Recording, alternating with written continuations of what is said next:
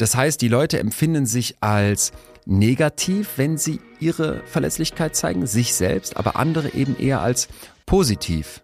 Da habe ich das auf einer Reise, auf einer Männertour von meiner Clique, habe ich das mal so abends an der Theke erzählt und bin dann auch in Tränen ausgebrochen. Klar, wenn man Sachen erzählt, die einem wirklich nahe gehen, dann passiert das schon mal. Und bis heute frage ich mich immer, ey, war das jetzt besonders gut für die Gruppe oder nicht?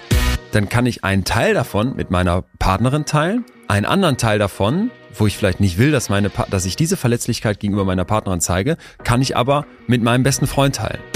Der Kniefall von, äh, in Warschau von Willy Brandt damals, das sind ja ikonische Momente gewesen. Aber immer im Zusammenhang mit äh, Menschlichkeit zeigen, Verletzlichkeit zeigen. Betreutes Fühlen. Der Podcast mit Atze Schröder und Leon Windscheid.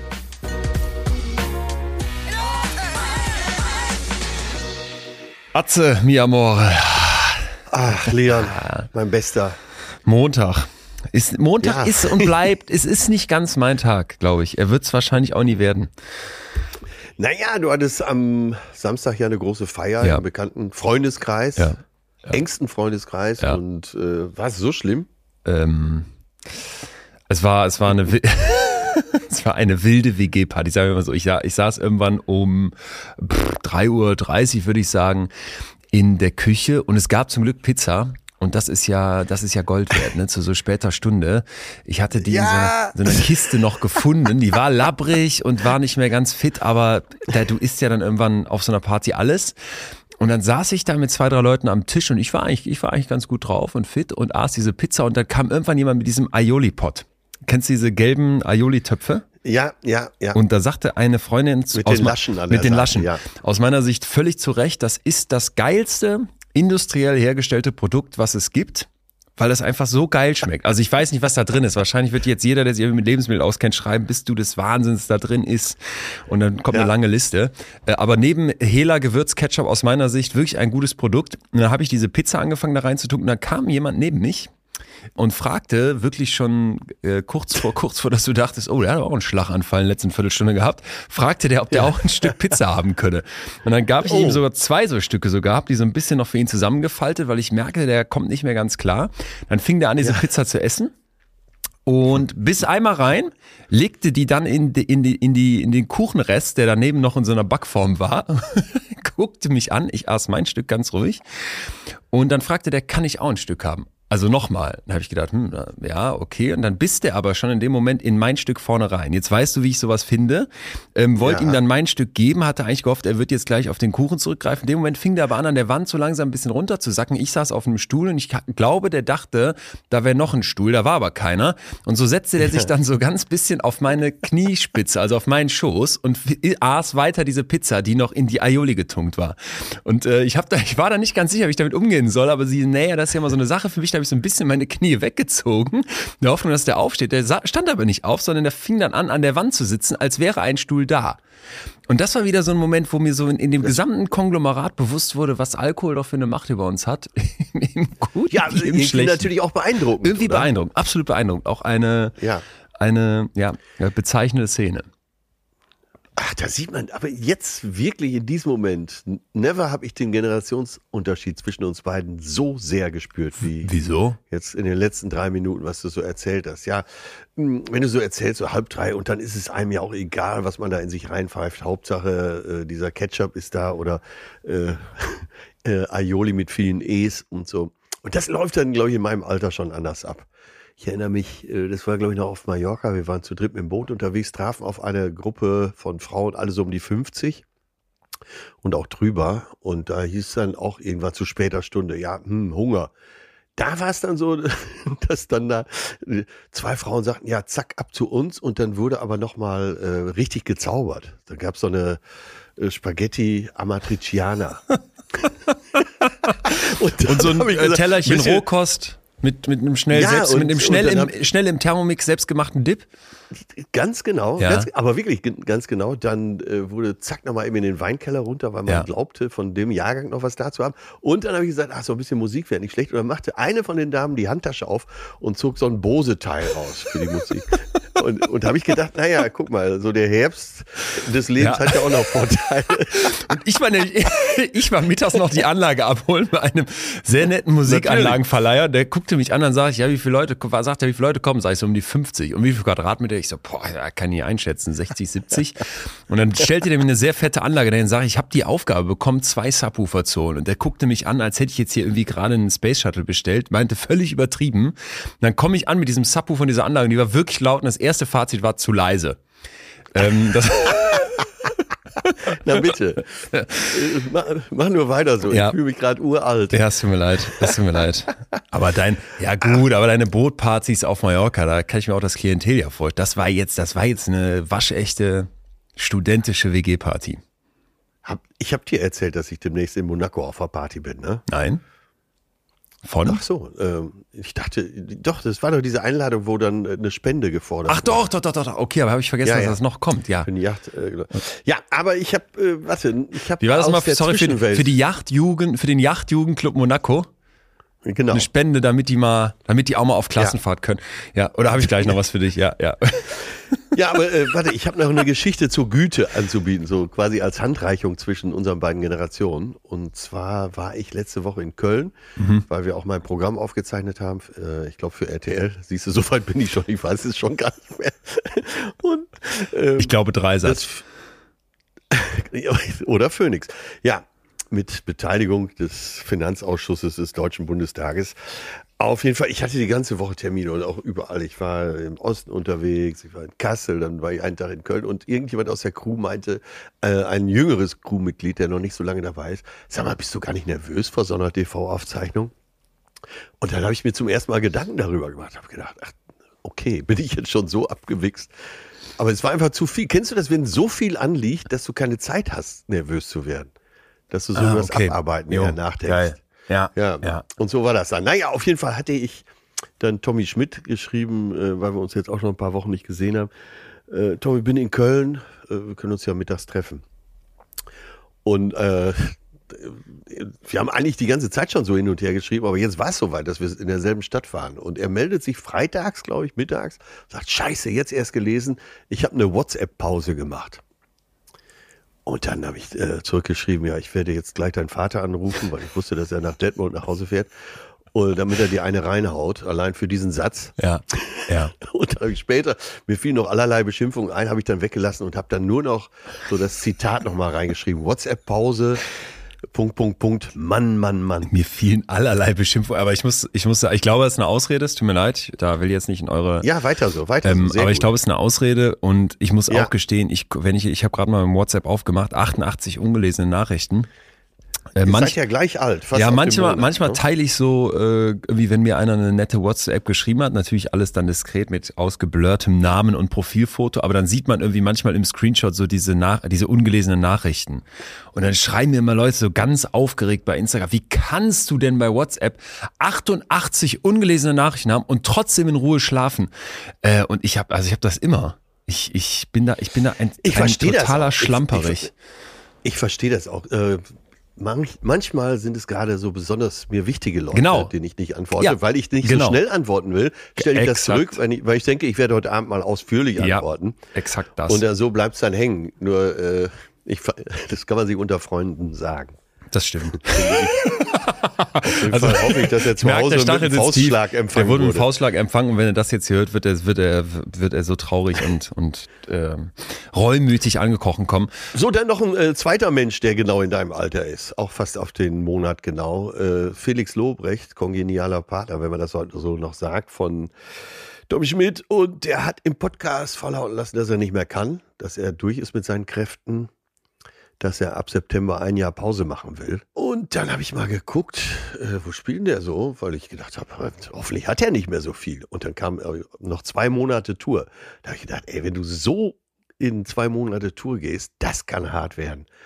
Und ähm, deswegen habe ich dir ja gestern schon gesagt, ne? halt den Ball flach. Halt den Ball flach. Ja, ich habe das, Ja, ich habe das auch interessiert, äh, interessiert gelesen, weil natürlich daraus wieder die vielbeschworenen äh, Zitatkacheln wurden überall und Aber echt. Ja, aber ich- also, also ich habe erstmal, ich habe hab die jetzt diese Podcast-Folge nicht gehört und habe dann auch nur die Zitatkacheln gelesen, wie das heute ja oft so ist. Deswegen bin ich nicht so tief im Thema. Aber ich hatte vor der Musst ersten. Überschrift, so ich sage jetzt mal, extrem erfolgreicher Comedian in den Medien, sagt jetzt Cut, ein Jahr Pause. Ich hatte erstmal Respekt vor der Entscheidung. Da habe ich mich natürlich gefragt, wie würde, wie würde das für einen, wie, wie sieht das für einen selber aus? Könnte man sowas, ne? Ein Jahr beruflich Ja, äh, cutten? Kann sich ja auch äh, natürlich längst nicht jeder erlauben. Aber er, es überwog erstmal so dieses, wo ich in letzter Zeit viel drüber nachdenke. Wir hatten ja hier kürzlich die Folge Die Zukunft der Arbeit. Wie geht's eigentlich weiter mit dem Arbeiten? Ja, Wo geht's ja. hin? Und wir hatten das heute Morgen witzigerweise bei unserer Terra Explore äh, Redaktionssitzung auch nochmal äh, auf, dem- auf dem Tisch, weil wir versuchen da diesen, diesen Fragen nachzugehen, die irgendwie gerade alle umtreiben. Ja. Und ich habe so das Gefühl, ein Teil unserer Gesellschaft, der, der, der ruft vier Tage Woche und Work-Life-Balance wird immer wichtiger und äh, Quiet Ja, ja. Kitting, so wo du so ne, nicht mehr richtig deinen Job machst, weil oder nur noch nach Vorschrift, weil du denkst, warum? Also ich buckel mich doch nicht hier blöd für ein System und dann gibt's einen anderen Teil, der brüllt, wir brauchen wieder Bock, Bock auf Arbeit, ne? Und irgendwie habe ich manchmal das Gefühl, in meinem Kopf gibt's so ein gibt so einen Teil, der denkt, der ist dann so Arbeitgeber. Und ich habe es letztens auch mit Ja, Freunden diskutiert ja. und habe auch gesagt, bitte vergesst nicht, aus welcher Sicht wir das sagen. Ne? Du, Absolut. Du bist immer aus, oder ich jetzt bin immer aus der Sicht als, als Lehrer, Beamtenkind in der Situation gewesen, wo, wo genug Kohle da war, wo du, wo du, wo, natürlich arbeiten meine Eltern für Geld. Und natürlich ist man jetzt als Lehrer nicht, nicht, nicht reich oder sowas, äh, oder richtig reich, aber du bist immer in so einer sehr sicheren Position, du hast immer genug Kohle und aus dieser, aus dieser Sicht heraus zu rufen, Moment mal, vier Tage Woche, das ist doch faul und wie, das ist doch Quatsch und die Leute sollen mal wieder Bock auf Arbeit haben und was ist eigentlich mit denen?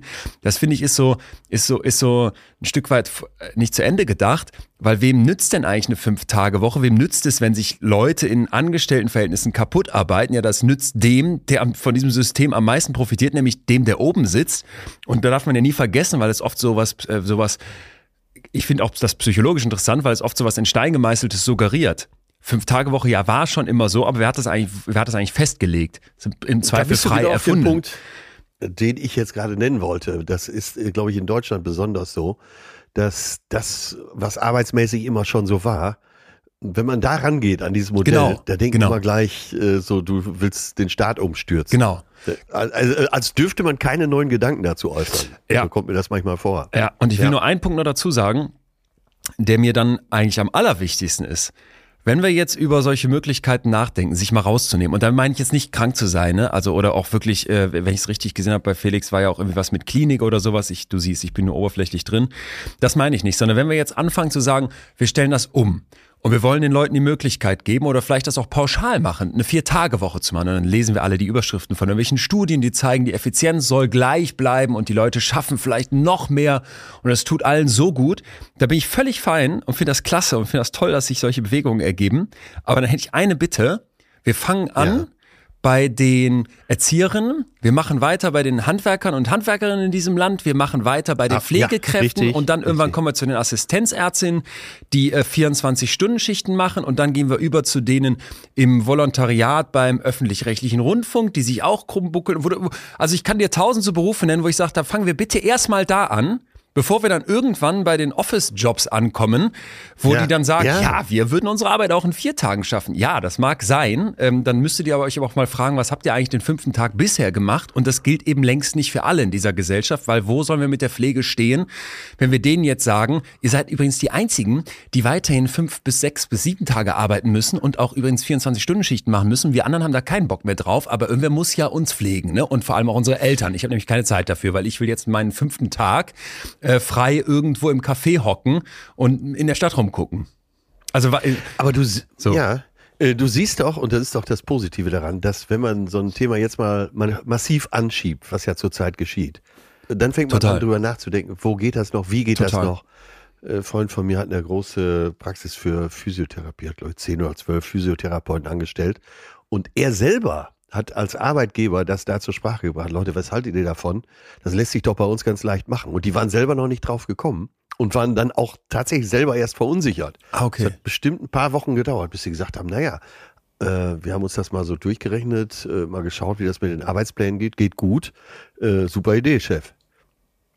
Ja, da, da geht's, ne? Aber nochmal, äh, Ja. ich krieg das ja mit von meinen Freunden und Freundinnen, die im Krankenhaus arbeiten. Da wird's schwierig. Ich lese überall, wir haben jetzt schon äh, viel zu wenig Erzieherinnen und Erzieher. Wie soll's da sein? Also, Ja, also, also bei den Pflegekräften ist es ja ähnlich, wie ich es gerade geschildert habe, dass du, wenn du, äh, sagen wir mal, vier Tage die Woche eben längere Schichten machst, in, in die Nacht hin, teilweise in die Nacht hinein, hast du, hast du äh, mehr möglich. Ich will da nur damit sagen, dass du äh, manchmal gucken musst, gerade auch in solchen das sind noch zwei wie können wir es Themen. verschieben, Das sind wie zwei können wir Themen. sieben. Ja, Das- nur wenn du eine Fünf-Tage-Woche festschreibst, dann wirst du ganz klar im Nachtdienst und im Abenddienst äh, ja auch Probleme kriegen. Und das Problem musst du ja auch lösen. Und Vielleicht auf die Art und Weise. aber dann hätte ich sagen müssen, wir machen aus 40 Stunden 32 Stunden. Das, bedeutet, das hatte ich jetzt Ja. mit vier Tage Woche gemeint, weil dass du jemandem Ah, okay. sagst, wir flexibilisieren, wie ihr arbeitet, das wäre wieder, wieder für mich ein anderer Aspekt. Sondern Ah, mir okay, geht's darum, um die Message, äh, A, weniger arbeiten, einfach grundsätzlich weniger arbeiten und dafür einen Ausgleich und dafür im Prinzip das gleiche Gehalt bekommen. So, also da merke ich einfach, da schlagen zwei, zwei Herzen in meiner Brust, die, die, Okay, die sehr unterschiedlich sind und wo ich mich immer wieder selber ermahnen muss, Vorsicht, du bist aber mit unglaublich vielen Privilegien geboren. Jetzt mittlerweile bist du Unternehmer, was bestimmt auch daraus resultiert, dass ich diese ganzen Privilegien hatte. Das musst du alles im Hinterkopf behalten. Ich habe, ähm, das hatte ich mir Ja. eh notiert, weil ich das so dringend dir empfehlen wollte, eine Doku geguckt bei, also ich habe es jetzt bei YouTube gesehen, gibt's vielleicht auch in der Mediathek, äh, die heißt Hartz IV Kinder. Wir sind nicht arm, wir haben nur kein Geld. Und ja, ja. also das, hat- das war, das war, ist erstmal total bewegend, diesen Kindern zuzugucken, wie die sich so durch den Alltag schlagen, mit einfach wirklich ohne, ohne, ohne Kohle Ja. und, und wo du einfach so merkst, diese, dieses System hier, das läuft so, das, ah, ich kann mich schon wieder am nächsten Punkt aufregen, es läuft so asozial falsch, weil die, ähm, du hörst den Kids dann zu, die sind pfiffig, die sind total ambitioniert zum Teil, die, die haben Visionen, die, also ganz normal, einfach wie du es dir alles so vorstellst. Und dann hast du aber einfach einen Hintergrund, wo die Mutter dann erklärt, ja, der Vater ist abgehauen und ich sitze jetzt hier mit den vier Jungs und muss mich alleine durchschlagen. Und die haben einfach keine Kohle. Und, ähm, und du merkst dann so, dieses, äh, dann haben sie ein Mädchen auch porträtiert, die geht halt auf ein Gymnasium, ich glaube aus Georgien ähm, nach Deutschland gekommen, vor vielen Jahren mit der Familie. Dann ist sie die einzige äh, mit so einem mit Hartz-IV-Hintergrund an, an dem Gymnasium oder eine von ganz Ja, wenigen. ja. Und, dann, und da habe ich dann auch nochmal ähm, gedacht, so dieses System mit Gymnasium und diesem Ausgrenzen und auch einfach diesen verschiedenen Ansprüchen, die in unserer Gesellschaft herrschen, später dann auch in der Arbeitswelt, das, das ist so asozial. Also mich macht das so sauer, weil ich immer denke, dieses Gymnasium als einer, der da war, als einer, der davon profitiert hat, als einer, der der von, von ganz, ganz vielen Vorteilen am, am Gymnasium wahrscheinlich viel, viel ziehen konnte, sage ich trotzdem, schafft's ab, verändert das, weil ähm, das ist einfach nur ein, wir hier oben müssen uns wie soll ich sagen, schützen vor denen da unten. Und es wird dann immer begründet mit, ja, die, wir brauchen aber irgendwie eine Elite oder sowas. Ey, Bullshit, das wird zu einer gut organisierten Okay, und vielleicht umstrukturierten Gesamtschule doch genauso hinkriegen.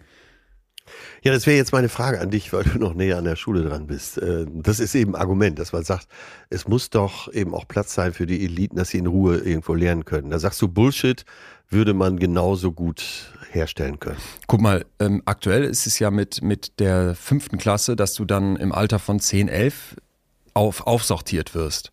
Und ich habe Ja. alle verschiedenen Systeme, mittlerweile heißen die Schulen ja zum Teil anders. Bei der Hauptschule hast du das Gefühl, die muss alle paar Jahre umbenannt werden, weil das Stigma so groß ist, dass du Ja, eigentlich gar keine ja. Chance mehr hast. Meine Mutter war jahrelang Hauptschullehrerin in Solingen und mein Vater an der Gesamtschule und ich am Gymnasium. Ich wäre, glaube ich, auf die Schule von meinem Vater gegangen, an die Gesamtschule, wenn er da nicht Lehrer gewesen wäre, weil das, ne, äh, kann man, Ja, kann, ja. kann man sich vorstellen.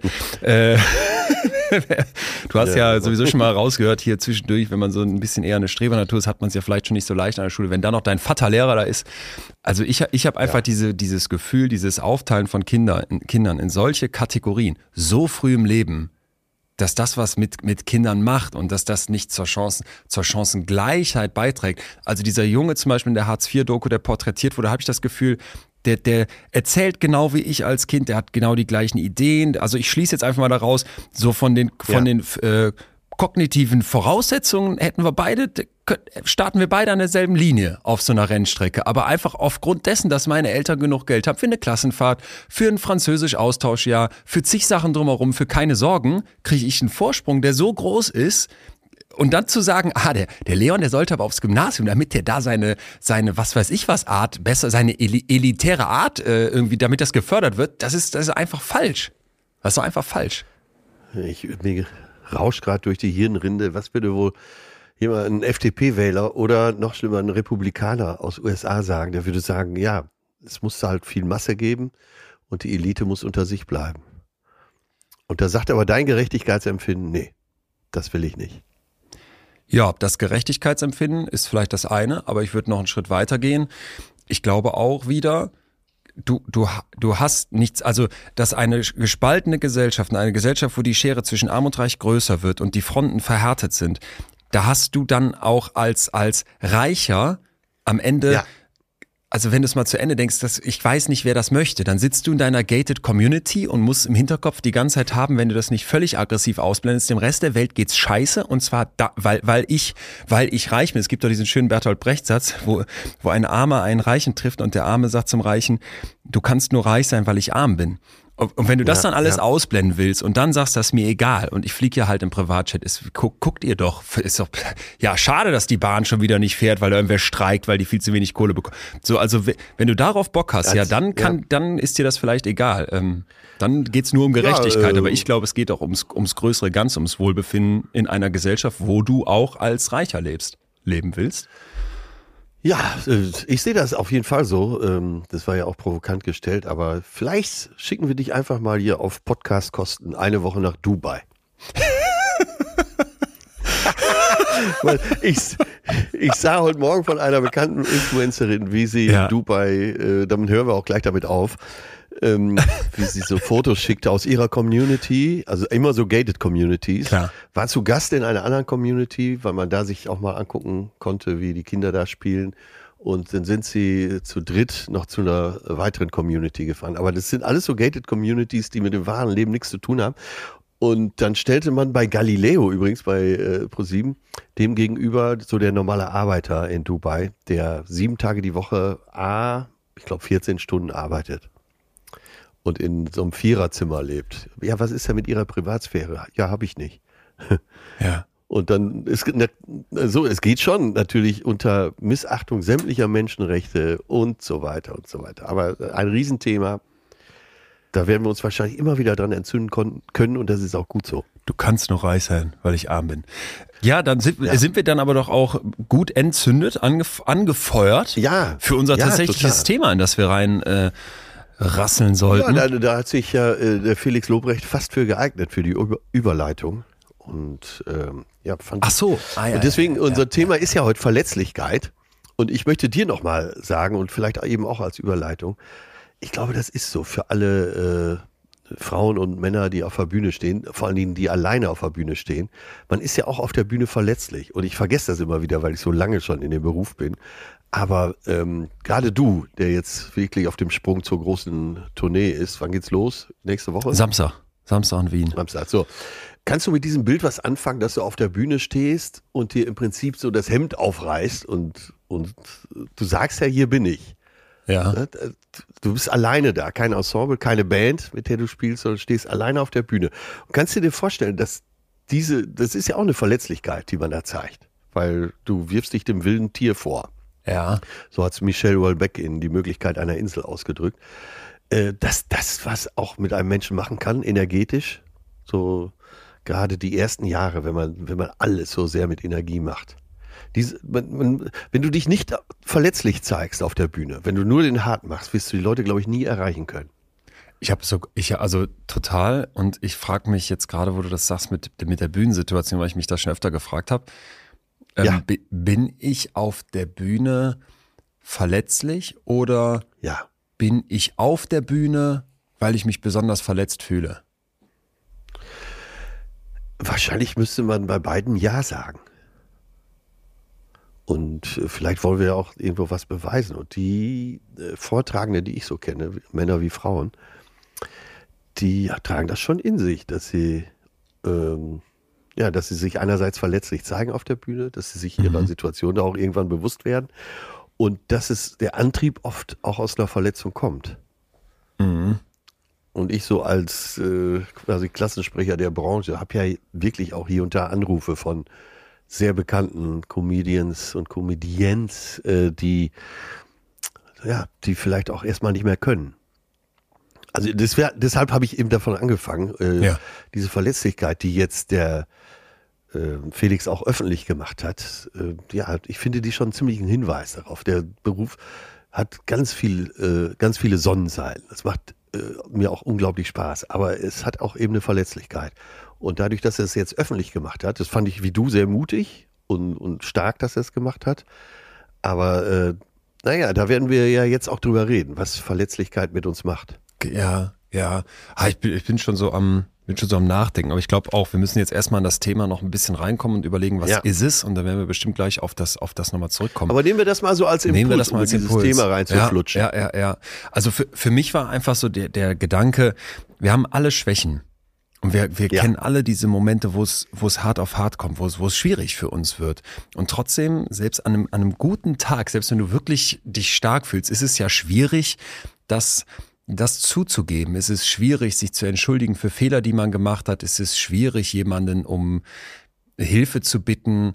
Es ist schwierig, bestimmte Dinge einzugestehen, auch wenn es zum Beispiel sowas ist wie ich liebe dich oder ne, ich, ich, ich, ich wäre gern Ja, dein ja. Freund, vielleicht etwas anders formuliert, aber immer, immer wieder haben wir Menschen, glaube ich, dieses, die- diese Sorge vor, vor dem, vor dem Verletztwerden, was für mich diese Verletzlichkeit auch ausmacht, ne? Und wenn ich dann die, die Sorge habe, zurückgewiesen zu werden, ausgelacht zu werden, kritisiert zu werden, dann finde ich, ist das ein Moment, wo ich eben feststelle, ich bin verletzlich und wo ich dann vielleicht daraus äh, resultierend auch bestimmte Entscheidungen treffe. Das sage ich jetzt nicht, das halte ich hinterm Berg, das gebe ich nicht zu, hier frage ich nicht nach, Ja, hat es nicht eben auch viel mit Scham zu tun? Ich glaube, es hat, ich glaube, es hat ganz, ganz viel mit Scham zu tun. Und ähm, einer der, das habe ich, hab ich mir nochmal angeguckt, einer der erfolgreichsten TED Talks überhaupt, und deswegen kommt er hier auch vor, ähm, ist die Macht der Verletzlichkeit, the power of vulnerability. Vulnerability wäre das äh, Fachwort, falls jemand tiefer einsteigen will, ist von äh, Brene Brown einer Autorin und äh, äh, Professorin aus den USA. Jetzt also diese Macht der Verletzlichkeit und sie verbindet das mit Scham, also diese, diese Angst davor zu haben, Schwächen zu zeigen. Ja, ja. Aber in dem Titel ist ja eben auch schon was Positives drin, ne? Die Macht, Das, äh, ja. ja, Ja. die Macht. Ja. Also, also der, der, der große Hebel sozusagen. Ich habe mich halt gefragt, warum? Also warum trifft dieses Thema Verletzlichkeit so einen Nerv, dass ein TED Talk darüber dann zu, Ja. zu den absolut meistgesehenen TED Talks überhaupt gehört? Was, also was glaubst du? Naja, weil es jeden betrifft. Also Verletzlichkeit ist menschlich. Mhm. Wenn irgendwas menschlich ist und sei es auch als empfundene Schwäche, betrifft es halt alle. Und zwar wirklich alle. Die einen bekennen sich dazu, die anderen vielleicht nicht, aber es betrifft alle. Und äh, deswegen kann ich mir eben vorstellen, dass es, äh, dass er oft angeklickt wurde. Und Was denkst du? Ja, ja, ich glaube, es betrifft alle und gerade was du gesagt hast, fand ich fast das Wichtigste, dass du sagst, die einen, die können das vielleicht offen zugeben und die anderen nicht. Und oft, glaube ich, ist dieser Teil, der irgendwas n- off, nicht offen zugibt, Schwächen, Unzulänglichkeiten, Fehler, der ist der größere, also die schweigende Masse. Und wenn die dann aber merken, oh, ich höre jetzt gerade etwas über Verletzlichkeit und merke, das trifft doch irgendwie auf mich zu oder das macht was mit mir und dann man so, man so auf Dinge gestoßen wird, die in einem schlummern, ich glaube, das hat ein unglaubliches Momentum. Also, Ja, dass das ja. einem, dass das eigentlich mit das Spannendste ist, was so passieren kann, wenn du merkst, das ist in mir und hier findet jemand äh, Worte, um das, um das greifbar zu machen und das, das erreicht mich irgendwie. Ich habe dann mal, ich habe dann mal äh, einen Schritt weiter geguckt, was finden wir denn als Definition von Verletzlichkeit, das ist sehr schwierig. Also es gibt keine allgemein akzeptierte Definition. Das ist in der Psychologie im Übrigen bei fast allen Themen ziemlich schwierig. Und dann habe ich aber ein Paper entdeckt, wo es eine Arbeitsdefinition gibt, die fand ich ganz gut. Und die geht ungefähr so. Verwundbarkeit zu zeigen, das wird definiert als eine authentische und bewusste Bereitschaft, sich in sozialen Situationen trotz Ängsten und Unsicherheit dem Risiko der emotionalen äh, Belastung zu stellen. Und es ist jetzt sehr sperrig, deswegen nehmen wir es vielleicht mal kurz aus, auseinander. Also ich habe eine authentische, eine ehrliche Bereitschaft, das zu tun. Und jetzt kommt was ganz Wichtiges. Es ist aber auch eine bewusste Entscheidung. Ne? Also Ja. Ich weiß nicht, ob du das auch so siehst, weil da war ich unsicher. Wenn ich jetzt in Tränen ausbreche in irgendeiner Situation, weil mich irgendwas so überfordert oder weil ich so traurig bin, ist das dann Verletzlichkeit zeigen? Ja, auf der einen Seite schon, auf der anderen Seite habe ich mich ja nicht bewusst dafür entschieden. Also es ist jetzt auf keinen Fall dasselbe wie zuzugeben, hey Leute, hier habe ich eine Schwäche und das lege ich jetzt mal offen oder hey, hier brauche ich Hilfe oder hey, da, da möchte ich vielleicht zugeben, dass ich mich in dich verliebt habe und weiß nicht, ob du das dem jetzt auch zustimmst. Also ich fand so dieses, ist eine bewusste Bereitschaft, fand ich irgendwie schon ganz wichtig. Ja, und auch unbewusst. Wir können uns sicher jeder äh, in seinem Umfeld, aber auch im Großen daran erinnern, dass wenn irgendein großer Staatsmann, eine große Staatsfrau, irgendein Promi, der immer stark wirkte, irgendwo in Tränen ausgebrochen ist und sei mhm. es auf der Bühne, dann hat das sofort die Runde gemacht. Weltweit wurde es angeklickt. Was Rod Stewart äh, hat bei seinem Unplugged-Konzert äh, hat er eine Nummer gesungen, natürlich eine Ballade und musste dann selber so heulen. Ich glaube, das wurde ein Jahr überall, überall gezeigt, weil er stand ja eher so für den, für den Rocker, der immer gut drauf ist und so. Und da kann man auch sehen, was für eine Faszination mhm. darin liegt, wenn sich vermeintlich starke Menschen plötzlich öffentlich verletzlich zeigen. Ja, okay. Es wäre jetzt die Frage, ob das nicht vielleicht doch eine bewusste Entscheidung war, weil er weiß, wenn ich dieses Lied spiele. Ja, aber ja, also, wie auch immer. Das, okay. äh, äh, du siehst aber, dass es die Leute berührt. Ja, also, stimmt. Eben war ja eingangs war die Frage, warum ist dieser TED Talk so erfolgreich? Warum interessiert das so viele? Und das zahlt ja auch darauf ein, wenn sowas passiert oder so spontane Gesten, Staatsmänner umarmen sich plötzlich oder in der Kniefall von äh, in Warschau von Willy Brandt damals das sind ja ikonische Momente gewesen. Und, aber immer in Zusammenhang mit äh, Menschlichkeit zeigen, Verletzlichkeit mhm. zeigen. Jetzt habe ich so daher gesagt, äh, diese Begriffe gehören wahrscheinlich zusammen. Menschlichkeit und Verletzlichkeit. Es hast du ja eben auch gesagt, dass es vielleicht so etwas Menschliches ist, dass es uns alle betrifft und deswegen klicken es dann ja. so viele an. Ähm, okay, dann müssen wir uns vielleicht bei diesem Punkt, dass es eine bewusste Entscheidung ist, ein Fragezeichen dran machen, weil ich, wie gesagt, habe ich mhm. auch drüber gestolpert in der Definition. Was ich super wichtig und spannend fand, war dieser Punkt Risiko. Ne? Ich setze mich einem Risiko aus, weil ich nicht weiß, wie reagieren ja. die anderen. Dann noch dieses, dieses Ungewisse. Ich weiß nicht, was passieren wird. Da sprechen wir gleich noch drüber. Ich habe ein äh, super spannendes Ding dabei. Und zwar den Beautiful Mess Effekt. Hast du davon irgendwie schon mal gehört? Nee, kann mir jetzt auch schon so ein bisschen was darunter vorstellen. Okay, ja. das wird, das passt da perfekt. Ich hatte da auch noch nie von gehört, aber bei den Recherchen kam das auf. Das passt da unglaublich schön zu. Also wir haben ein Risiko, wir haben eine Ungewissheit, weil ich nicht weiß, was passieren wird. Wie gesagt, da sprechen wir gleich noch drüber. Ich habe so ein emotionales Aufmachen, ne, weil ich ja anderen auch, auch etwas sehr, sehr Inneres von mir zeige. Und das alles würde für mich also bedeuten, Verletzlichkeit zu zeigen. Ich finde, wenn man das ja. versucht zu heißt definieren. Heißt das denn gleichzeitig ja, auch Schwäche zeigen? Ähm, kommt drauf an. Kommt drauf an, weil wie, du hast jetzt gerade gesagt, Felix Lobrecht sagt irgendwie, er geht jetzt in die, er macht jetzt Pause. So. Er kann nicht mehr. Er kann das nicht mehr. Ja da kann man jetzt sagen, das ist Schwäche.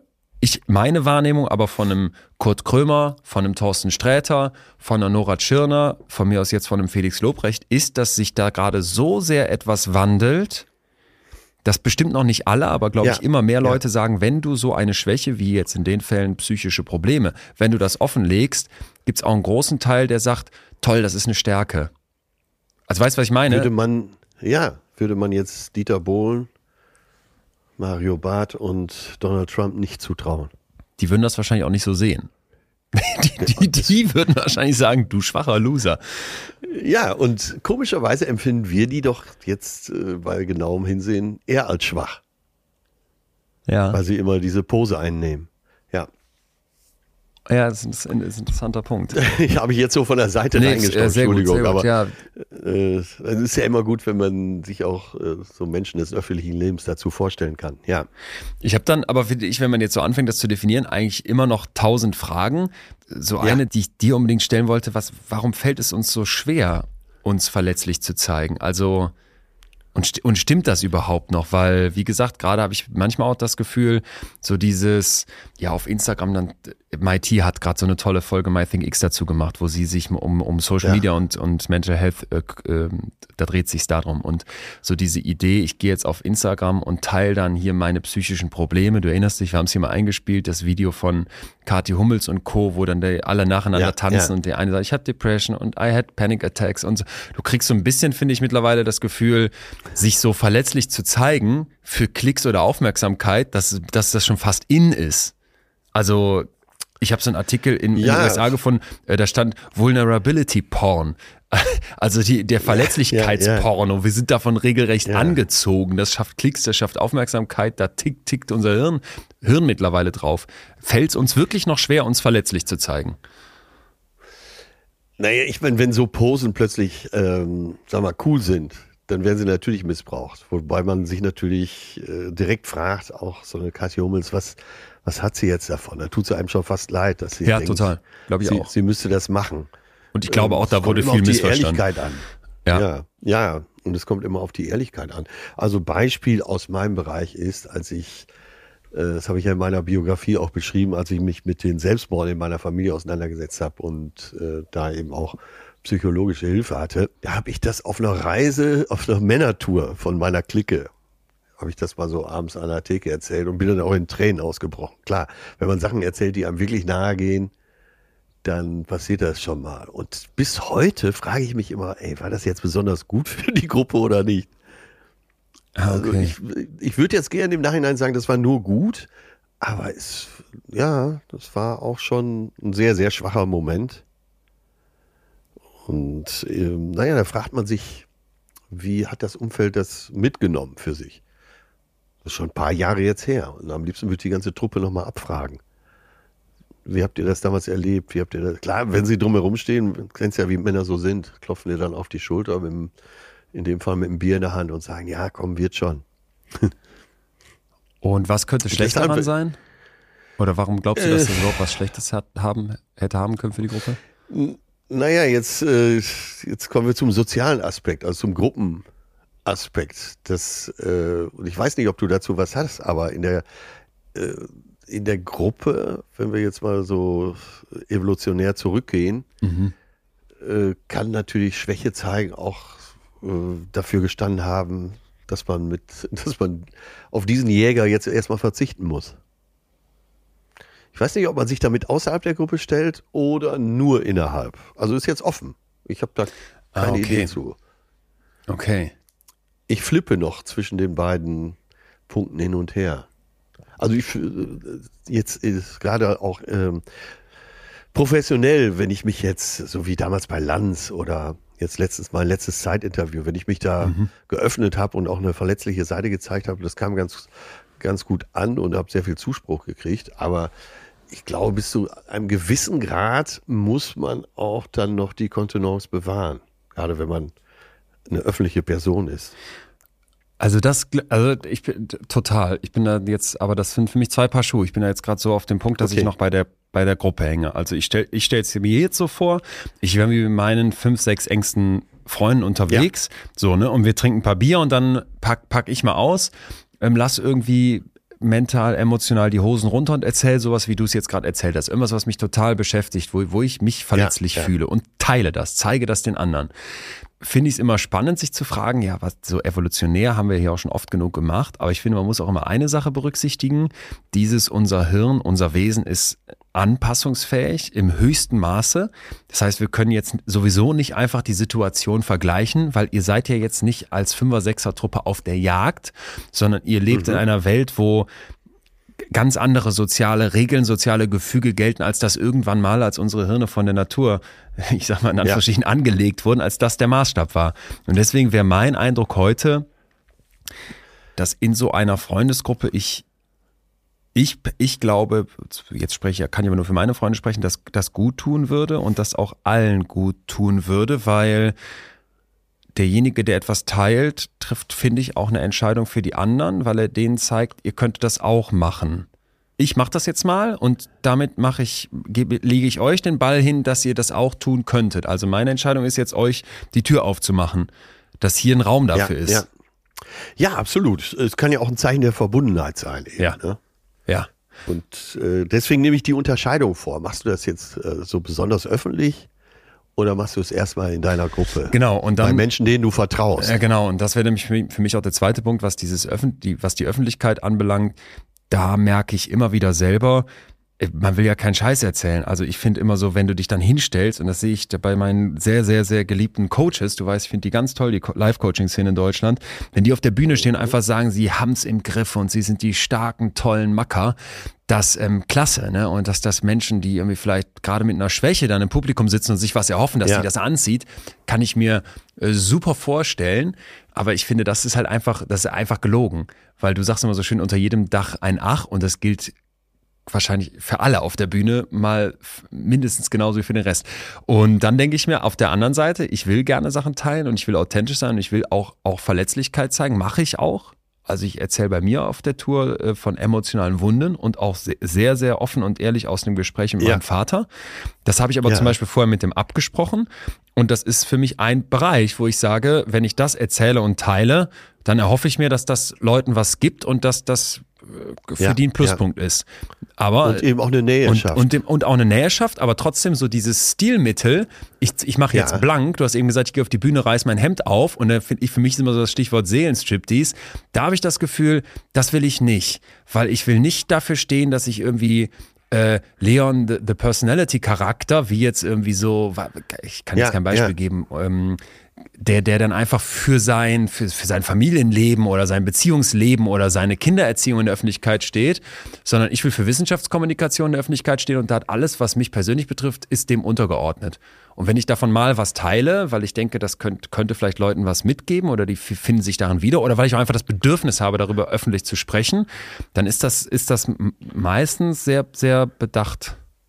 Also, Ja? ja, ja, aber da bist du ja sehr Mensch. Der Mensch, Leon Winscheid. So, und dann gibt's ja den Psychologie-Kommunikator und Vortragenden, den Speaker, Leon. Äh, und der will ja auch ernst genommen werden. Ja. Das heißt, äh, das, da muss man sich manchmal abgrenzen, oder? Genau, da muss man sich abgrenzen. Aber genau, total. Aber ich glaube jetzt so die, ich finde, es, es ist ein Unterschied, ob ich sage, ich habe die inneren Abgründe, ich habe meine Schwierigkeiten, ich habe die, die ähm, Fehler, Verwerfungen und Punkte, wo ich, wo ich, äh, wo ich Schwächen bei mir sehe.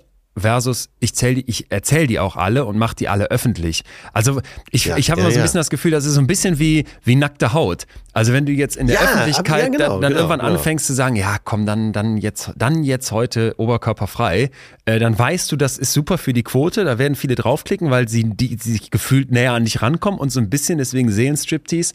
Finde ich, gibt's Bereiche, die trenne ich ganz bewusst von der Öffentlichkeit ab. Ich hatte es letztens noch in einem Interview, dann hieß es dann, was, was denn mit meiner Beziehung wäre und damals wer wird Millionär und was der mit heiraten wäre und so.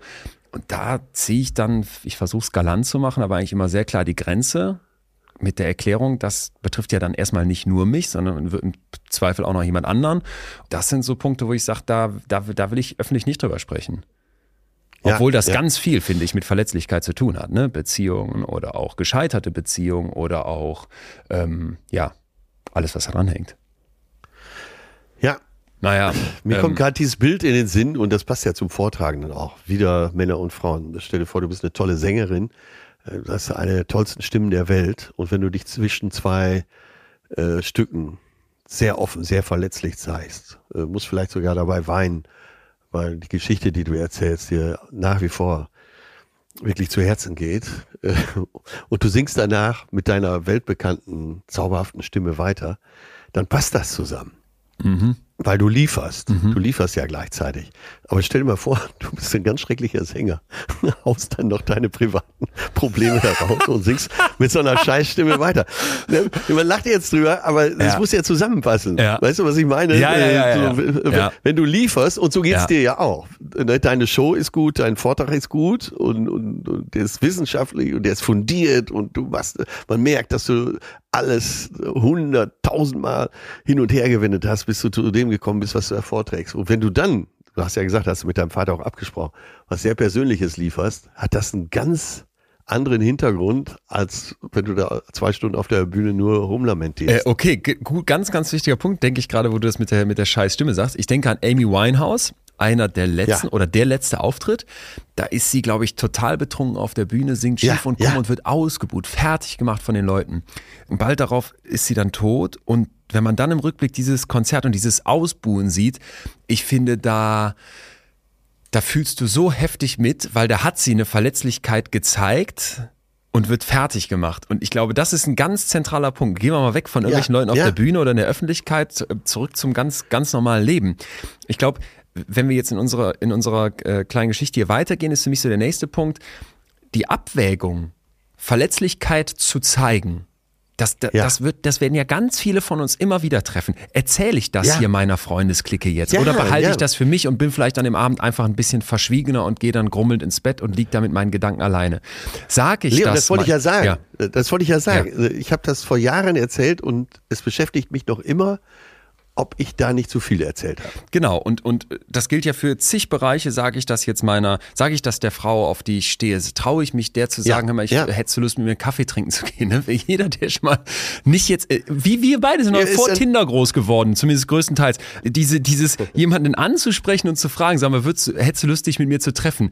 Ey, schon in der Grundschule, ich habe Liebesbriefchen geschrieben und wieder verbrannt und weg. Ich habe mich nicht getraut, weil diese Angst davor, diese Verletzlichkeit, nämlich ich interessiere mich für dich, aber du vielleicht ja nicht für mich, das zu zeigen, um Gottes Willen. Und deswegen finde ich, wir müssen mal hier zwei Wege aufmachen. Wenn ich Genau, genau. eine Verletzlichkeit habe, ganz einfach runtergebrochen, kann ich das für mich behalten? Ich kann das verstecken, ich kann das geheim halten, ich kann absichtlich Ja, genau ja. gegenteilig mich verhalten, damit keiner auf die Idee kommt, dass ich da eine Schwäche habe. Oder ich zeige das.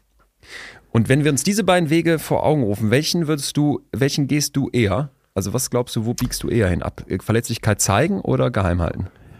Äh, mittlerweile in meinem Leben äh, zeigen, ja. Also ich versuche da äh, sagen wir mal, ganz, mit ganzem Herzen zu leben. Ich weiß nicht, ob das zu salopp formuliert ist, aber äh, mit meiner ganzen Persönlichkeit. Und da gehört alles dazu. Da gehört dazu, dass ich manchmal mit dem Kopf durch die Wand renne. Das gehört dazu, dass ich auf der Bühne den Dicken mache. Da gehört aber auch eben dazu, mich verletzlich zu zeigen. Du hast gerade äh, angesprochen, äh, jemandem zu sagen, ich liebe dich oder äh, hast du Lust mit mir mal auszugehen und so. Das sind ja so typische Beispiele. Ja. Dazu gehört immer Mut. So, jetzt kommt das Wort Mut dazu. Das hatten wir eben noch nicht. Und manchmal braucht es eben den Mut. Positiv wie negativ. Wir haben eben über Scham gespro gesprochen, über Schwäche gesprochen. Und da siehst du, weil wenn du jemand sagst, ich liebe dich, äh, kann ja die dümmste Antwort zurückkommen oder to totale Ablehnung. Oder es wird sogar über dich gelacht. Vielleicht auch im größeren Kreise, wenn es dann weiter erzählt wird. Und da musst du Mut haben, dich verletzlich zu zeigen. Ne? Also Mut wird immer äh, das Fundament dafür sein. Ja, ja.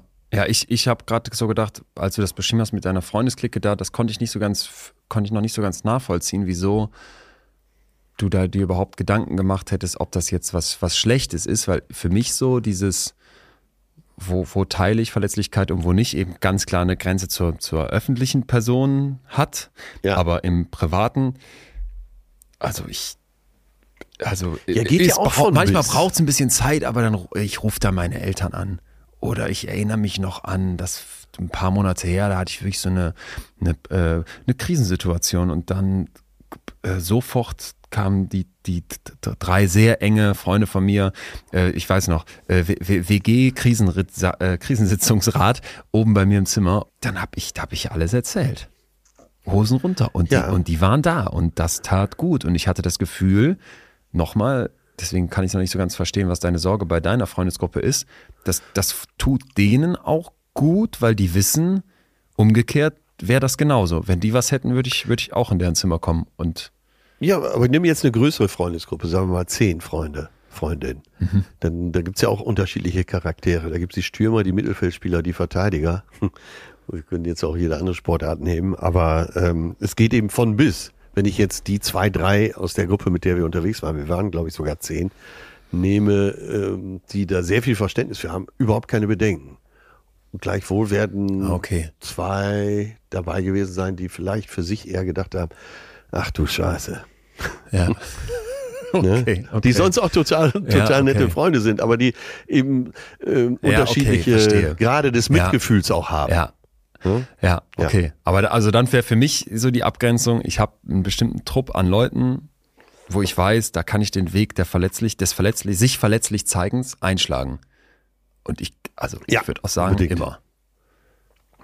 Ja, ja, ja. Und das, äh, das ist vielleicht so ein Punkt, weil ich will die HörerInnen jetzt auch mitnehmen an dieser Stelle, dass ihr euch selber fragt, äh, wer sind die zwei, drei Leute in meinem Umfeld, mit denen Ja. ich alles teilen kann. Ja. Ja, und dass man dann vielleicht auch so Kreise zieht. Da würde ich schon etwas weniger rauslassen, noch größeren Kreis. Und dann irgendwann sind wir beim sehr, sehr großen Kreis. Das kann auch schon die, sagen wir mal, Cousins und Cousinen vielleicht jetzt mit reingenommen oder äh, Arbeitskollegen. Äh, bis zu welchem Grad würde ich da das rauslassen. Geil. Aber wichtig Ja. sind die zwei, drei Leute, wo du wirklich äh, dein Herz in der Hand halten kannst und sagen kannst, hier, schaut mal. Su super schöner Punkt. Sind wir schon fast bei Tipps, wo wir ja gleich auch einige haben. Ich, Ja. Darf ich da noch was zu ergänzen? Ich bitte darum und flehe dich an. Musst du nicht, weil ich dachte gerade, wenn du in Kreisen denkst, dann könntest du jetzt sagen, hier sind meine zwei, drei Leute, mit denen muss ich alles teilen. Ich finde es aber völlig legitim zu sagen, wenn es jetzt um intimste sexuelle Ja. oder Beziehungswünsche geht, dann kann ich einen Teil davon mit meiner Partnerin teilen, einen anderen Teil davon, wo ich vielleicht nicht will, dass meine, Pa- dass ich diese Verletzlichkeit gegenüber meiner Partnerin zeige, kann ich aber mit meinem besten Freund teilen. Also die müssen auch nicht in einem Kreis alle das Gleiche präsentieren. Finde ich. Und jetzt, okay, du hast Ja, Einspruch. ja, ja, okay. bitte. Nee, dann sag. Äh, kleiner Einspruch. Ja. Ähm, als jemand, der schon länger in einer Beziehung ist und war. Ähm, das ist, äh, also wenn du mich jetzt fragen würdest, wie verletzlich kann ich mich zeigen in meiner Beziehung, da würde ich sagen, äh, mach, mach so weit offen, wie es wie es nur geht. Also deine, dein Lebenspartner, Partnerin sollte mindestens so viel wissen wie, wie deine Freunde, wenn nicht sogar so die ein, zwei, fünf Prozent mehr. Nee, bin ich, ja, okay, da wäre ich dabei, dass diese Person vieles und mach so weit auf, wie es geht, bin ich, finde ich völlig fein, wenn es um Verletzlichkeit geht. Aber ich sage jetzt mal sowas wie, nimm doch mal so ganz praktische Beispiele. Selbstbefriedigung.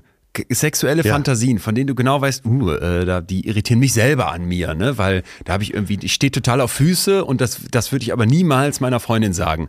Oder ich habe vielleicht noch Ja. über andere Sachen nachgedacht, wie das ist jetzt, ist jetzt keine, ist jetzt eben keine persönliche Beschreibung. Ich, du erinnerst dich an Hannah Secret, die hier war, die als Camgirl Ja, arbeitet, die uns erzählte, was da zum Teil für Fantasien von Leuten bei ihnen, bei ihr in diese Sessions reingebracht werden, wo die ja wirklich, wo Ja, einem die Ohren schlackern. Aber scheinbar ist das die Fantasie von bestimmten Menschen. Da finde ich es bei sowas völlig okay, dass man das nicht mit der Partnerin teilt. Oder dem Partner. Also muss ich, finde ich, ähm, man muss, man darf auch Geheimnisse vor dem, vor dem romantischen Partner haben. Äh, okay, da sind wir Das, unterschiedlicher da sind wir einfach, da kommen wir nicht zusammen. Ja, Agree to ja. disagree. Was ich noch zusätzlich sagen wollte, war, Aber äh, sollte, uns, sollte uns demnächst vielleicht nochmal äh, beschäftigen, das Thema. Tolles Thema. Ja. ähm, was ich noch zu seinen Kreisen zusätzlich sagen wollte, war auch, sich mal zu fragen, gibt es irgendwas, was ich mit keinem teile? Weil da finde ich, wenn man da dran geht und sich fragt, gibt es Ja, irgendwie so ja. Geheimnisse in mir, wo ich mit niemandem drüber sprechen würde, da, da steht die Chance doch ganz gut vielleicht, dass du einem ganz, ganz zentralen Punkt dessen, was dich verletzlich macht, nahe kämst, ne? Und dann mal zu überlegen, hä, sehe ich irgendeine Chance, mich vielleicht doch mal jemandem zu öffnen und darüber zu sprechen? Also pff, Ja. Würde ich vermuten, dass das den Leuten, die auf die das zutrifft, einen, einen großen Druck aus dem Kopf nehmen kann. Das wird wahrscheinlich in der Psychotherapie ein Riesenthema sein, oder? Wollte ich dich gleich, wollt, du hast ja Therapien gemacht, da habe ich gleich eine Frage zu, die, die brennt mir auf den Nägeln. Aber erstmal würde ich gern weitergehen in die, in die Wissenschaft auch. Leon, jetzt haben wir schon so viele Folgen über die Liebe gemacht und immer noch keinen einzigen Tipp gegeben, wo unsere ZuhörerInnen denn interessante, passende Leute kennenlernen können. Ich kenne tatsächlich eine Menge Leute, die über Dating-Apps ihr Perfect Match gefunden haben und die Dating-App Bumble macht es uns dabei so leicht wie nur irgendwie möglich und hilft mit gut durchdachten Möglichkeiten zur Profilgestaltung dabei, direkt zu sehen, wo man so seine Gemeinsamkeiten hat und ob man vielleicht auch auf das Gleiche aus ist. Genau, auf Bumble kann man nämlich auf den ersten Blick schon etwas Persönlichkeit durch das Profil strahlen lassen. Zum Beispiel mit den Interessenbadges, tiefe Gespräche oder Achtsamkeit im Profil kann man zeigen, dass man Lust auf ehrlichen Austausch hat. Durch erweiterte Filter könnt ihr sicherstellen, dass euch die Leute angezeigt werden, die euren Interessen entsprechen. Zum Beispiel nur Leute, die auch was Festes suchen oder genauso Couch Potatoes oder Fitnessfans seid wie ihr. Und interessante Leute oder besonders humorvolle Profile kann man dann mit Komplimenten belohnen und das Ganze sogar noch vor dem Match. So wird das Kennenlernen dann auf eine aufmerksame, witzige Weise auf ein tiefergehendes Level gebracht. Und wenn ihr und euer Match euch beide für Psychologie, Achtsamkeit und tiefe Gespräche interessiert, dann habe ich auch noch direkt eine Date-Idee für euch. Hört eine Folge Betreutes Fühlen zusammen und der Gesprächsstoff für den Abend ist gesichert. Jo, das ist natürlich die beste Idee, eine gute Idee. Äh, Ihr Lieben da draußen, ladet euch Bumble runter und entdeckt spannende Features, die es euch erleichtern, Leute kennenzulernen, die wirklich zu euch passen. Ich habe mal mir versucht, einen Überblick zu verschaffen. Wie gesagt, es ist nicht ganz einfach, weil dieses Thema Verletzlichkeit, ähm, es gibt da noch das, den Begriff Self-Disclosure, also sich so selbst äh, zu öffnen. Das ist alles nicht immer so klar definiert und trotzdem findest du eine Reihe von Übersichten, die sagen, ja, wir haben jetzt viel, viel Wissenschaft, die zeigt, sich mal zu öffnen. Das kann sehr stark zur, zu den äh, zwischenmenschlichen Beziehungen beitragen, das kann eine Nähe schaffen, das kann ein Verstehen ja. schaffen, das kann Intimität schaffen. Also eine ganze Reihe von Pluspunkten. Und da gibt's also zum Teil sogar Untersuchungen, die sagen, ja, wenn ich jetzt, wenn ich jetzt es sogar, wenn ich jetzt es sogar schaffe, über Dinge zu sprechen, die ich mich sonst nicht trauen würde, dann, dann gehen auch so physische äh, Marker von Gesundheit, die werden besser. Also zum Beispiel, dass irgendwie Herzschlagraten sich verändern, dass Stress, Stresssymptome runtergehen. Ich habe es ah, jetzt nicht mehr genau ja. parat, aber ich fand es ganz interessant, wie tief das scheinbar in uns drin ist. Und andersrum gibt es Untersuchungen, die sagen, ja, wenn ich eher so alles in mich reinfresse, wenn ich nicht aufmache, dass das viel mit Psychopathologie zu tun haben kann, mit Ängsten, mit geringen Selbstwertgefühlen, mit, mit Einsamkeit vielleicht auch, ne? Im Zweifel mit, mit Unzufriedenheit, ähm, mit suizidalen Gedanken. Also die Liste ist da groß und äh, ich glaube, wir können uns insgesamt ja vorstellen, ähm, wie es jetzt auch in der Studie von 2019 rausgefunden wurde, dass wenn ich jetzt mit meinem Partner, meiner Partnerin eine gewisse Verletzlichkeit teile und dann eine ja. unterstützende Antwort bekomme, also eine gute Reaktion, dass das das Level ja, von ja, Intimität unglaublich steigern kann. Ne? Also, hey, ich, ich zeige dir meine Schwachstellen, ich bin da ehrlich zu dir und die andere Person reagiert da gut drauf, dass das so eine intime Beziehung stärkt, das, das finde ich, ist schon, ist schon fast trivial. Da könnte ich mit Blut unterschreiben. Ja. Und zwar, ja, es gibt nichts, okay, jetzt, äh, jetzt lasse ich auch was raus, aber es gibt nichts, was mich mehr mit einem anderen Menschen verbindet, als das, was du gerade geschildert hast dass äh, ich mich verletzlich zeige und der Verständnis dafür hat und sich vielleicht ah, ja. auch äh, dann im selben Moment verletzlich zeigt. Und das ist so eine starke Verbindung. Ähm, ja, das ist, äh, ich finde das fast verbindender als äh, irgendeine sexuelle Erfahrung. Ja. Ja. Weißt du, was ich meine? Ja, äh, weiß ich, was du meinst. So, wenn die Herzen sich so verbinden. Ja. Also den, natürlich äh, ist der Geist im Spiel, aber äh, ist ja auch nur ein Bild. Aber wenn man so denkt, also das, das ist so ein, so ein Verschmelzen für den Moment. Und fühlt sich, äh, du hast gerade witzigerweise schon das, äh, den, den Vergleich zum Sex gezogen, fühlt sich dann auch richtig, richtig gut an? Ja, ja, richtig gut. Ähm, ja. Dann habe ich was für dich. Äh, Harvard University 2012er Untersuchung, das passt hier perfekt dazu. Die wollten wissen, was passiert im Kopf von Menschen, wenn die sich selbst öffnen. Und äh, haben in ihrem Abstract geschrieben, das fand ich ganz spannend, da habe ich es noch nicht fact gecheckt, aber das ist hier in einem Peer-Reviewed Journal rausgekommen, also würde ich mal sagen, die Chancen stehen gut, dass das schon gecheckt wurde. Ähm, 30 bis 40 Prozent unseres sprachlichen Outputs, also 30 bis 40 Prozent von dem, was wir ja, sagen, ja dreht sich nur darum, andere über unsere subjektive Erfahrung zu informieren. Also fast die ja, Hälfte von dem, was ja. wir sagen, dreht sich so darum, dass ich dir versuche mitzuteilen, wie es mir jetzt damit geht. Und das ja, ist, richtig, ist richtig. natürlich ein Stück weit aufmachen. Und die wollten jetzt wissen, warum? Was, was, was wieso machen Menschen das? Und dann konnten die zeigen, dass wenn wir das machen, im Kopf Belohnungsregionen anspringen, also da muss man immer vorsichtig sein, wenn man die Region so einfach runterbricht, aber das mesolimbische Dopaminsystem und der hier schon beschworene Nucleus accumbens sowie das ähm, ventral-tegmentale ja, ja. Areal, die gehören da übrigens zu, dieses mesolimbische Dopaminsystem, also wirklich Regionen, die auch was mit Liebe, mit, mit, mit, mit maximalem ja, Wollen, äh, Belohnung zu tun haben, gut fühlen, ähm, wo ich so dachte, das ist interessant. Also ich mache auf, erzähle jemand anderem was und die, mein Hirn belohnt das. Wahnsinn. Ne? Wahnsinn. Thema, ja. Thema Orgasmus und Sex, das wird jetzt passt, ja. passt schön zu dem, was du beschrieben hast. Ja, und das, äh, naja, du hast mich eben vorgefunden in der Meinung, äh, in der, der, von dir differierenden Meinung äh, zu, dass man alles erzählt. Ja. Und das, seine geheimsten Wünsche auch. Wahrscheinlich, äh, es gibt ja Wünsche, die weiß man selber nicht. Also sagen wir mal weitestgehend. Und dies Verbindende, das meine ich ja eben damit. Mhm. Das ist so berauschend. Mhm. Und das kannst du aber nur, wenn du so, wir haben, äh, wir haben das, wir haben die Scham, die Verletzlichkeit, wir haben den Mut schon gehabt. Und äh, das musst du dann alles mitbringen, die Bereitschaft dazu. Ja. Und was ist das für eine Bereitschaft? So, und dann dem anderen so weit zu vertrauen. Das ja. heißt ja, wenn du dem anderen sowas erzählst, das ja. heißt ja, wenn ich dir sowas erzähle, ich vertraue dir komplett. Ja. Also ich, ich lege quasi, ich habe das Bild ja eben schon benutzt, mein Herz in deine Hand. Und dieses sich ausliefern, da steckt so viel Lust auch drin. Ah ja.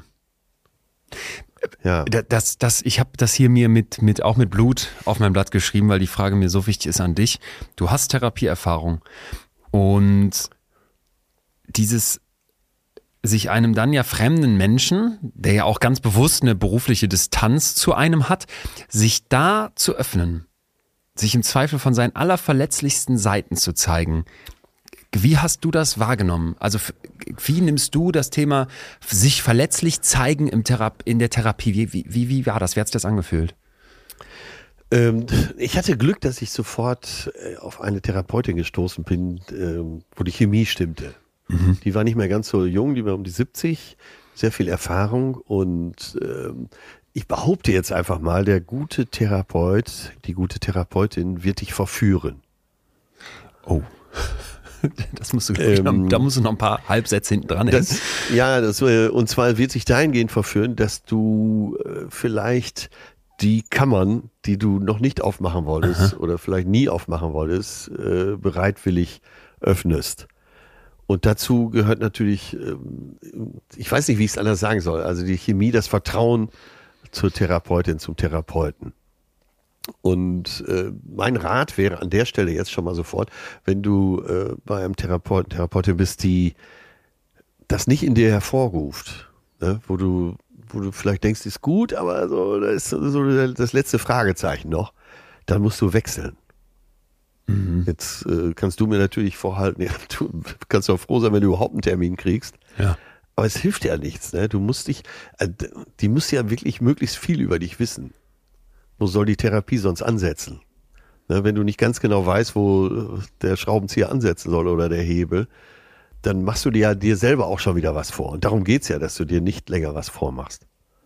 Und diese Klarheit, diese Erlösung durch die Klarheit, die man in einer guten Therapie kriegt. Das ist ja das, was, was dich befreit.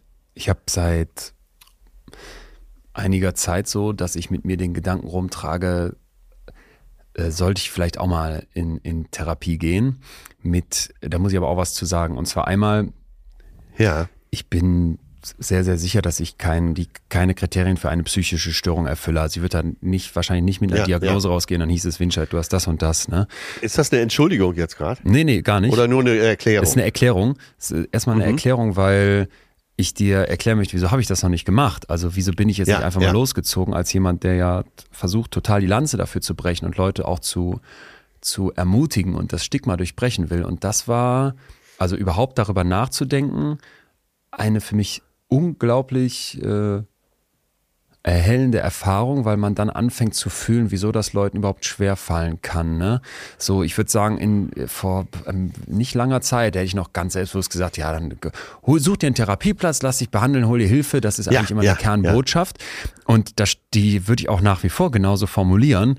Nur, seitdem ich selber mal darüber nachdenke, mit dem ganz wichtigen Punkt, dass ich halt merke, wie schwer das ist und ja. jetzt kommen halt die Punkte, die mir, die mir dabei auffallen. Also einmal dieses, ja, ich, ich würde eh schon keine Diagnose kriegen und ist ja nicht so schlimm, was du, was, was dich umtreibt, Leon. Ne? Deswegen, ja, ja, wenn du dann auch noch gehört hast, die Therapieplätze sind knapp, will ich keinem einen wegnehmen. Und vielleicht, dann gibt's noch so eine Stimme im Kopf, die sagt, ja, und jetzt stell dich auch mal nicht so an. Also äh, bitte, du bist ja auch noch Psychologe und ich wette, da könnten jetzt ganz viele Leute ihre eigenen Berufe einsetzen und sagen, du bist ja auch Managerin oder du bist doch auch Schulleiter, du musst doch, du musst dich doch im Griff haben oder du bist doch ja. äh, äh Tischler und ein Handwerker hat ja sowieso schon mal keine psychischen Schwierigkeiten.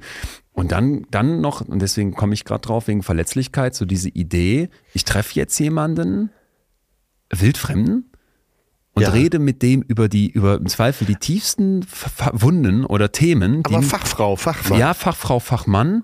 Mit Verschwiegenheit. Mit genau, dafür, da fängt es ja. dann schon an, ne? weil ich kenne ja auch, äh, ich weiß ja auch, wie Leute äh, im Gesundheitssystem sonst so arbeiten. Also sagen wir jetzt mal, Till Schweiger käme am Wochenende auf, eine, äh, auf einen, in ein Krankenhaus dann haben alle, die da arbeiten, eine Verschwiegenheitserklärung, dass aber dann zu Hause nicht darüber gesprochen wird, dass der Till Schweiger jetzt am Wochenende da äh, total besoffen vom Pferd gefallen in der, in der Notaufnahme war.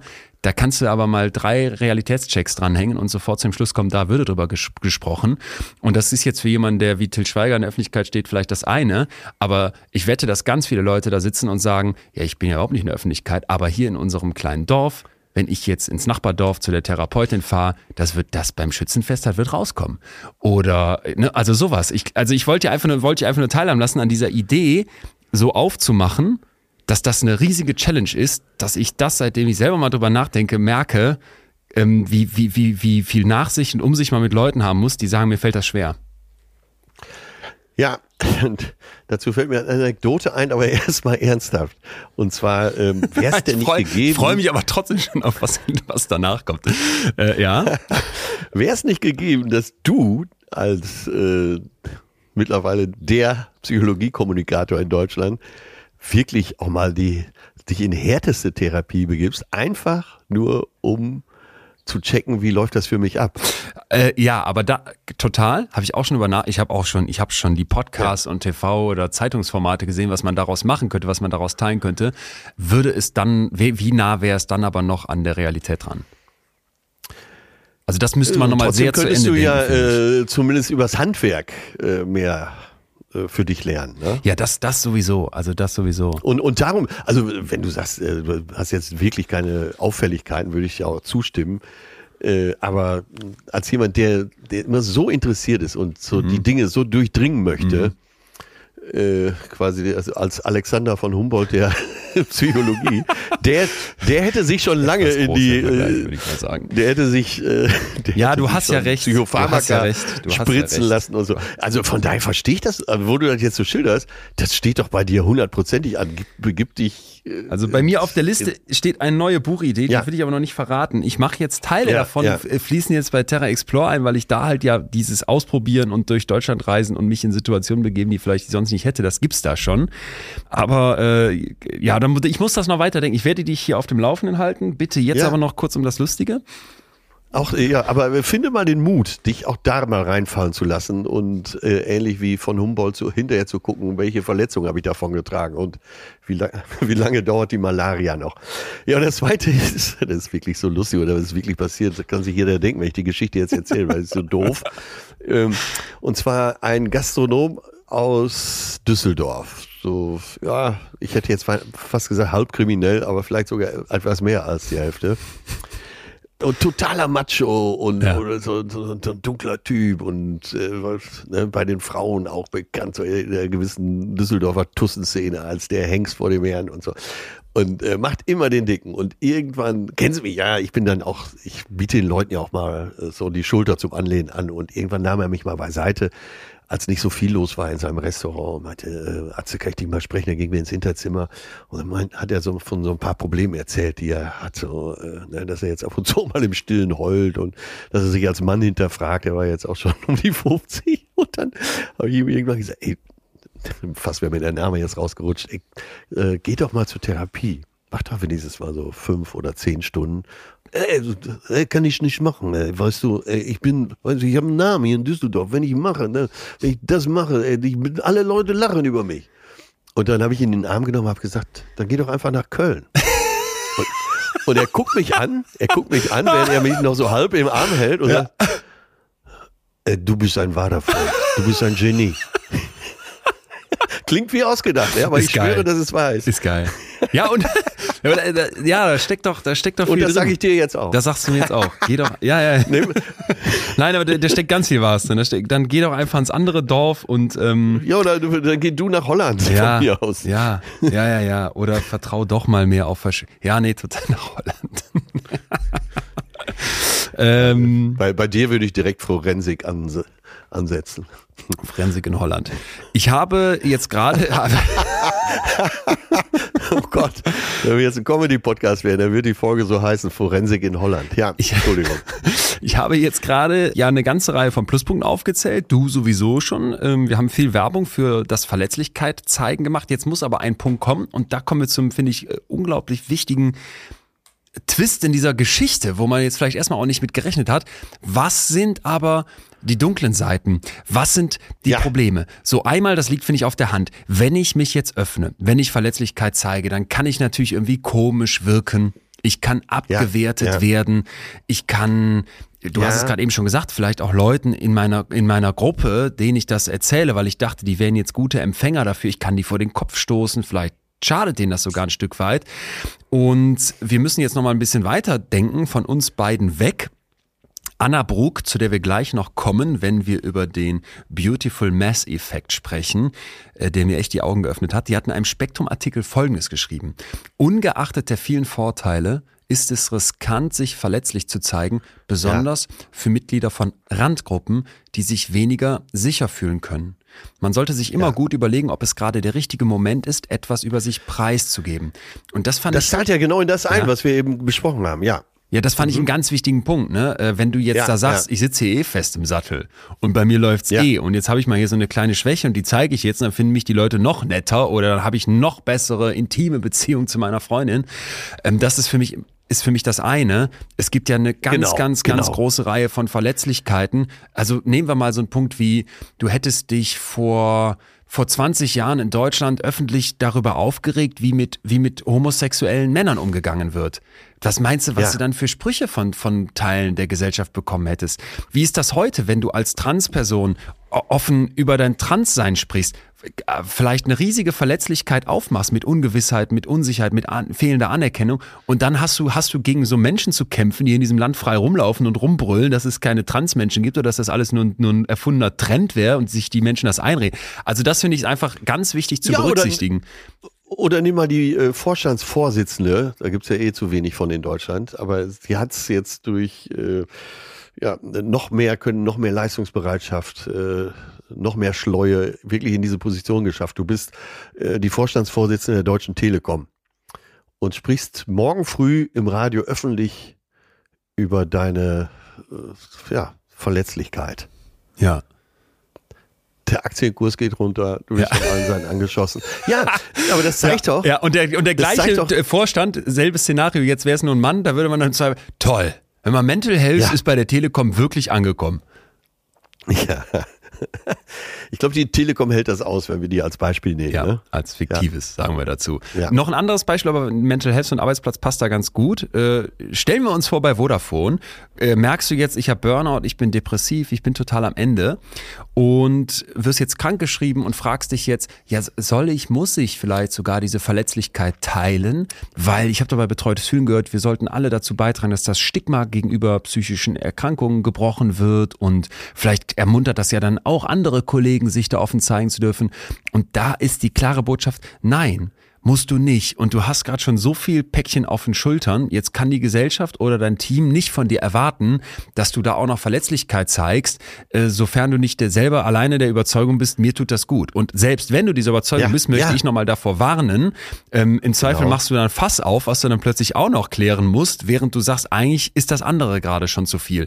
Und das finde ich sind einfach so Momente, wo wir mal, wo wir mal vorsichtig sein müssen, bevor wir in dieses große Horn zeig dich verletzlich, zeig dich authentisch, Ja. zeig dich von deiner schwachen Seite, bevor wir da reinblasen, dass es durchaus Momente gibt, dass es Menschengruppen gibt, für die das überhaupt nicht gilt. Ja, total. Total. Ne? Und Stell dir vor, du wärst der neue Trainer von Bayern München. Eine, Kla eine klassische, eine klassische, das sind ja meistens Menschen aus so typischen Minderheitsgruppen, ne? Trainer Nein, bei aber Bayern äh, München. warum, kommt, warum kommt mir das in den Sinn? Weil äh, dies, wir wissen ja alle, dass es einen gewissen äh, Anteil schwuler Profispieler im Fußball geben muss. Ja. Das, das geht ja gar nicht anders. Und trotzdem können die sich nicht outen, weil die Umgebung, das, äh, deren Umgebung, diese Profi-Umgebung und auch die Zuschauer das ausnutzen würden. Ja. Und wenn wir jetzt darüber sprechen, wo ist die Grenze? So, jetzt haben wir schon ganz viele aufgezählt. Und das könnten wir jetzt immer so weitermachen, alle möglichen Beispiele nehmen. Und man muss sich gut umsehen, wo man steht und wer auf einen Ja. schaut, um abzuschätzen, wie weit will ich gehen. Ja. Und da sind wir jetzt bei dem Punkt, wo wir wo wir diesen, diesen Beautiful Mess-Effekt endlich einbringen können. Du merkst, ich habe sie jetzt mindestens zweimal genannt, weil, weil der, ich finde das Ding so, so interessant und das ist eben so äh, spannende Forschung auch. Fazit bis hierhin muss doch sein, toll, es gibt ganz viel, was an Verletzlichkeit zeigen, an Aufmachen, als Pluspunkt gewertet werden sollte. Und wir haben jetzt schon viele Punkte gehabt, wo wir beide auch ganz persönlich sagen, da gibt uns das was, da ist das wichtig für uns. Und jetzt haben wir angefangen rauszuarbeiten, naja, aber viele Menschen scheuen ja davor zurück und das nicht einfach Ja, ohne Grund, ja. sondern das birgt auch Gefahren und für bestimmte Gruppen von Menschen äh, vielleicht auch ist das eine viel bessere Entscheidung zu sagen, ich kann, kann mich hier nicht verletzlich zeigen. Toll, wenn das irgendjemand Ja. anders was gibt, mir aber nicht. So, wenn wir jetzt daraus also ableiten wollen, wann ist es denn sinnvoll, mich verletzlich zu zeigen und wann nicht? Und da will ich wieder alle reinholen, egal ob man zu einer marginalisierten Gruppe gehört oder ob man irgendwie am Arbeitsplatz Probleme mit Burnout hätte, wo man da nicht drüber sprechen will, weil man, weil man sagt, was, was werden die anderen dann denken? Genau. Da muss uns jetzt dieser Effekt helfen. Und zwar geht's um Folgendes. Die Brené Brown, so was die Forschungsarbeit von der anbelangt, die kann ich nur bedingt beurteilen, aber hm, da hatte ich zumindest mal ein paar Fragezeichen, will ich nicht tiefer darauf eingehen. Was die aber aus meiner Sicht wirklich ähm, immer wieder schafft, ist halt, dass die in so einzelnen Sätzen rausarbeitet, was Leute umtreibt. Und ähm, eine Sache, die ich total interessant fand, die sie in ihrer qualitativen Forschung rausgearbeitet hat, war, dass sie sagt, naja, wir haben äh, ganz oft die Situation, dass wir Verletzlichkeit bei anderen als Stärke abfeiern, dass wir das toll finden, bei Ja, uns ja. selbst aber als Schwäche sehen. Ja. Und sie sagt dann, Verletzlichkeit bei anderen bedeutet Mut, Verletzlichkeit bei uns selbst werten wir als Unzulänglichkeit. Und Ja. das kann man jetzt erstmal so wahrnehmen und behaupten. Ich will natürlich zu sowas dann Daten sehen. Und jetzt kommt Anna Bruck ins Spiel, die übrigens Ja. netterweise uns hier mit äh, Forschung auch versorgt hat. Also Gruß geht raus an die ähm, äh, Forscherin von der Universität Mannheim. Und die hat sieben Studien durchgeführt mit Studis, so zwischen 70 bis 160 Personen pro Studie und wollte wissen, ist da was dran? Ist da was dran, dass wenn wir bei anderen Verletzlichkeit sehen, also sehen, dass die das zeigen, ja. dass uns das toll vorkommt, wie eine, wie, wie, eine, wie eine ehrliche Sache, wie eine Aufrichtigkeit bei uns selber, wir aber die ganze Zeit denken, das ist eine Schwäche oder es ist ein ganz großes Risiko. Und was hat die jetzt gemacht? Die hat ihre ProbandInnen in Szenarien reingegeben. Und da ging es jetzt entweder um Ja. die Versuchsperson selbst, also die Person, die an der Studie teilnimmt, oder um jemanden, den die sich vorstellen, jemand Drittes, ja. Und jetzt Ja. geht's um Situationen, wo diese, wo, wo eben Verletzlichkeit gezeigt wird. Sowas wie, ich gestehe meine Liebe, ich zeige Schwächen von mir auf über meinen Körper, ich entschuldige mich als erstes nach einem Streit, ne, was ja auch ein Zugeständnis ist, ich frage nach Hilfe oder ich gebe zu, dass ich einen Fehler gemacht habe. Und jetzt sollten Ja. die Leute, wenn, wenn das passiert, also wenn so ein Akt stattfindet, bewerten, wie sie ihre eigene Verletzlichkeit in dem Moment sehen oder die einer anderen Person, die auch genau das Gleiche tut. So. Ja. Und natürlich ist das jetzt sehr hypothetisch, deswegen haben sie es dann auch nochmal versucht, konkreter, also realer zu machen und haben dafür dann gesagt, pass mal auf, ihr kommt jetzt hier bei mir in die Studie, das war dann eine andere Studie in dieser Reihe und hat dann gesagt, ihr müsst jetzt gleich einen Song improvisieren vor einer Jury. Was ja auch, du hast eben es angesprochen, auf der Bühne reißt er wieder ein Hemd auf, das ist ein sehr verletzlicher Moment, Ja. weil man bewertet wird, ne? Und weil man Ja, da ja. dann quasi nackig auf der Bühne steht. Und jetzt war die Variation, dass man entweder das selber ist und dann muss man einen Fragebogen ausfüllen, wie wird man sich da gleich fühlen, wie wird man die eigene Verletzlichkeit einstufen oder dass das eben jemand anders ist und man selber Part der Jury ist. Äh, zur Auflösung Ja. kurz, keiner musste auf die. Bühne, nachdem die den Fragebogen ausgefüllt hatten, wurden sie informiert, das war hier alles nur, ähm, um zu gucken, wie ihr euch, da, wie, ihr- wie ihr das, was jetzt in eurem Kopf passieren würde. Ne? Aber die Leute haben, das wird dann kontrolliert, zugestimmt, ja, ähm, das gab einem schon das Gefühl von Verletzlichkeit. Was finden die jetzt? Über diese Studien hinweg, in den verschiedenen Kontexten, mit den verschiedenen Leuten, die dabei mitmachen, konnten die zeigen, dass die eigene Verletzlichkeit, das eigene Zeigen von Verletzlichkeit deutlich negativer bewertet wurde Ja. als die Verletzlichkeit von anderen. Ach. Also im Prinzip. Also das unterstreicht ja die These. Das unterstreicht die These. Das heißt, die Leute empfinden sich als negativ, wenn sie ihre Verletzlichkeit zeigen, sich selbst, aber andere eben eher als positiv. So, ne? Und das, äh, natürlich in beiden Fällen gibt's diese, gibt's diese Verletzlichkeit, aber grundsätzlich ist das eine total unterschiedliche Bewertung. Und dieses Muster tauchte also immer und immer wieder auf. Und wie erklären die sich das jetzt? Also wieso wird Verletzlichkeit so unterschiedlich eingestuft? Und da gibt's die ja. Construal Level Theory. Klingt ganz sperrig, heißt aber auf Deutsch übersetzt im Prinzip nur die, also to construe heißt sowas wie deuten, interpretieren. Und Level ist, glaube ich, mhm. klar, die Ebene. Also auf welcher Ebene deute ich das Ganze? Diese Theorie besagt jetzt, wenn etwas besonders weit weg ist von mir, also eine andere Person ist ja weit weg von mir, dann bewerte ja. ich so etwas eher abstrakt im, im größeren Kontext. Ne? Also ich gucke mir das große Ganze an, während wenn das nah an mir dran ist, dann gucke ich auch auf die Details. Ah. Also zum Beispiel, ah, wenn ich jetzt, okay. ein, ja, ne, wenn ja, ich jetzt ja. einen Urlaub plane für nächstes Jahr im Sommer, dann interessiert mich ja, wo fahren wir hin? Ja, da wo schönes Wetter ist und wollen wir eigentlich, wollen wir lieber campen oder wollen wir ins Hotel? Nee, campen finden wir gut, also irgendwie in die Natur raus und fahren wir allein oder mit Freunden, ja, müssen wir mal gucken. Das bleibt so sehr vage. Ich habe nur die Idee, ich will in Urlaub fahren. Wenn jetzt dieser Urlaub in sechs Wochen ist und ich habe noch nichts vorbereitet, dann geht's um ganz konkrete Fragen. Wer leiht mir eigentlich das Wohnmobil? Mama, hab da, kann ich's wieder haben? Äh, ist irgendeine ja. Autobahn gesperrt nach Südfrankreich? Müssen wir vielleicht woanders langfahren? Ist noch Platz auf dem Campingplatz? Ja, also von so einer weiten Definition, weil das entfernt von mir ist, komme ich zu so einer sehr konkreten Definition, wenn das nah an mir dran ist. Und was hat das jetzt mit Verletzlichkeit zu tun und dieser Studie, die ich gerade beschrieben habe? Die anderen sind mir ja fern. Ne? Und ja. bei einem anderen gucke ich vielleicht so groß drauf und denke mir, ja, das ist doch toll, Schwäche zu zeigen und natürlich ist das ehrlich und aufrichtig. Bei mir selber ja, ja. fallen mir aber tausend ganz konkrete Sachen ein, weshalb das schlecht für mich sein könnte. Und ah, ich okay. weiß nicht, ob es jetzt irgendwie in deinem Kopf auch in die Richtung klickt. Ich hatte natürlich Zeit, das ein bisschen sacken zu lassen. Ich habe sofort an Finn Kliman gedacht. Ja, gutes Beispiel. Weil, weil ich dachte, der macht einen Fehler und vielleicht auch mehrere und auch große Fehler und so weiter. Und jetzt sitzt du da und erwartest von außen, ja, jetzt gib das doch zu. Jetzt gib das doch von A bis Z zu. Zeig dich verletzlich, sag, das war scheiße, tut mir leid, ja, lass die ja. Hosen runter. Und dann bist du irritiert. Wieso macht er das so zögerlich? Wieso rastet er aus? Wieso schießt er jetzt plötzlich gegen irgendeine, ich weiß nicht mehr die Formulierung, ja. woke linke Presse, die ihn fertig machen will und so weiter? Und denkst dir, hä, was ist denn mit dem los? Ja, Aber nach ja. dieser Theorie hier und nach dieser Studie, finde ich, kann man sich das so vorstellen, wie wie vielleicht, ich nehme jetzt ihn als Beispiel, das ist eigentlich fast unfair, wir können auch jeden anderen nehmen, wie eine Einzelperson da sitzt und denkt, boah, ich sehe ja auch die Fehler, aber das jetzt zuzugeben komplett, dann, die werden ja noch mehr auf mir rumhacken und ich muss mich doch irgendwie wehren und verteidigen, weil ganz konkret in diesem Detail war es doch vielleicht doch ein bisschen anders. Ja, vielleicht äh, eben auch noch andere schwache Seiten die noch gar keiner entdeckt hat. Genau, genau. Die du aber für dich schon weißt. Genau. Ja. Äh, also ver verstehst du, was ich meine? Ja. wo ich mir vorstellen ja. kann, dass wir einfach diesen Effekt und deswegen, das fand ich so schön, ähm, weshalb das Beautiful Mass Effekt heißt, diese Studie. Ja, Verletzlichkeit ist beautiful, Verletzlichkeit ist schön, aber sie ist auch a mess ein Chaos, ja, eine ja, Unordnung, ja.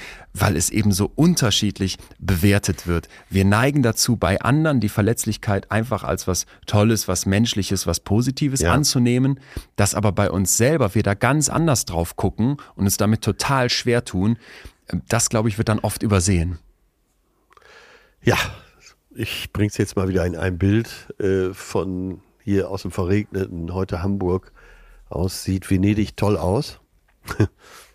Und da sagt man auch, Venedig kann auch zu seinen Schwächen stehen. Wenn du hinfährst und äh, ein paar Tage da bist, siehst du, wie das alles in sich zusammenfällt. Ich hoffe, das war jetzt nicht zu weit hergeholt, aber irgendein Bild brauchen wir ja jetzt an dieser Stelle wieder. Ich finde das gut, ja. Ähm. ich ich habe es einfach mal gewagt. Ich habe mich verletzlich gezeigt mit meiner ja. Fantasie in diesem Moment. mach dich, mach ne? dich ruhig drüber lustig. Ich glaube, ein bisschen Humor tut, den, tut diesen ernsten Themen nein, auch. Das ist, nein, nein, meine ich auch nein, ganz nein, Ich meine es auch ernst. Das tut ihm auch gut. Äh, ich weiß gar nicht, welcher großer Dichter es gesagt hat. Ist jetzt auch egal, ich komme nicht wieder mit Schiller und Goethe, machen alte Männer gerne. Aber er äh, viele fremde äh, Städte und ähm, Orte kommen uns allein deshalb paradiesisch vor, weil sie so weit weg sind. Ja. So das ist äh, derselbe ist Hebel, glaube ich. Uns selbst kennen wir, unsere eigene Heimatstadt, unsere eigene Wohnung kennen wir.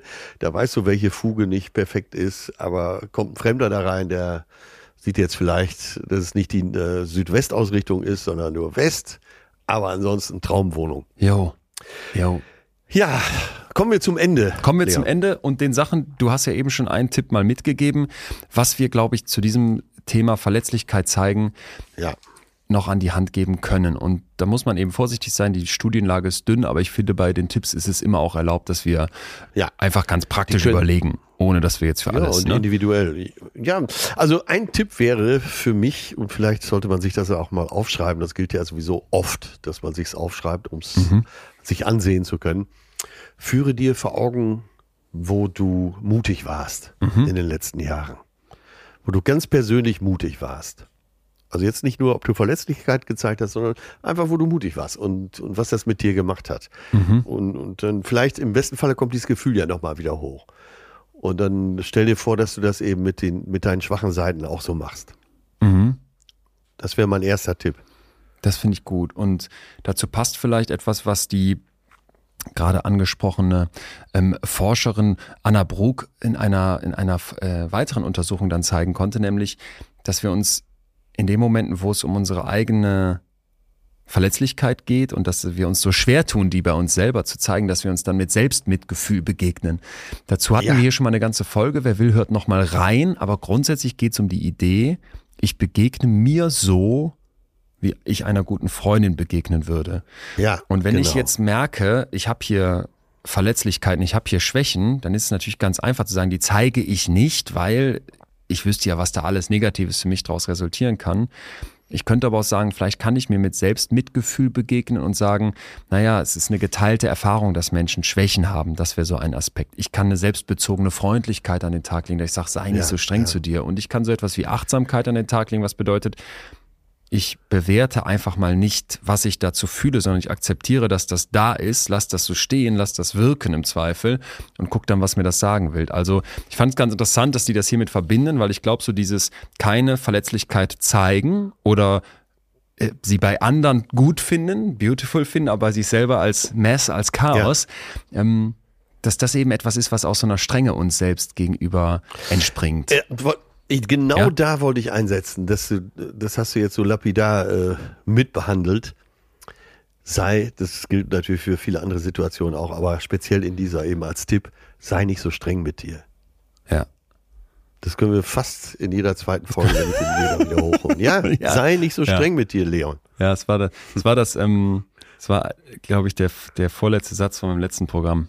Seid nicht so streng mit euch, ey. Weil- ja, Na bitte. ja, und ein bisschen ist es auch jetzt wieder drin, weil ich, äh, ja, wie die, dieses Thema Verletzlichkeit und was teilt man und worüber redet man, weil ich da auch merke, dass das betrifft so viele und diese, diese, dieses Harschsein sich selbst gegenüber und dieses, Ja. ich darf aber keine Schwäche zeigen, oder wenn ich das mache, werden die anderen mich so negativ beurteilen. Du bist wahrscheinlich dein größter Kritiker und du beurteilst dich ganz schnell, ganz schlecht und ganz Ja, negativ, ja, ja. aber dass andere das tun, das braucht nochmal, ne? Und da ist nochmal Ja. ein Abstand zwischen. Ja, für mich noch ein vielleicht langsam letzter Punkt. Vielleicht, Ja. das passt auch gut zu diesem Selbstmitgefühl. Zeig doch erstmal die Verletzlichkeit dir selbst gegenüber. Und dann anderen. Also, so, ich gebe dir jetzt ein Beispiel. Du guckst mal, wo, Ja, wo, ja. wo wird, weil man auch sich selbst gegenüber harsch sein kann und streng sein kann und zwei, zwei Bilder davon sich im Kopf haben kann. Du guckst mal, wo sind denn meine Verletzlichkeiten? Welche Themen treiben mich denn um? Wo fühle ich mich schwach? Wo habe ich, wo habe Ja. ich äh, offene, offene Wunden vielleicht sogar?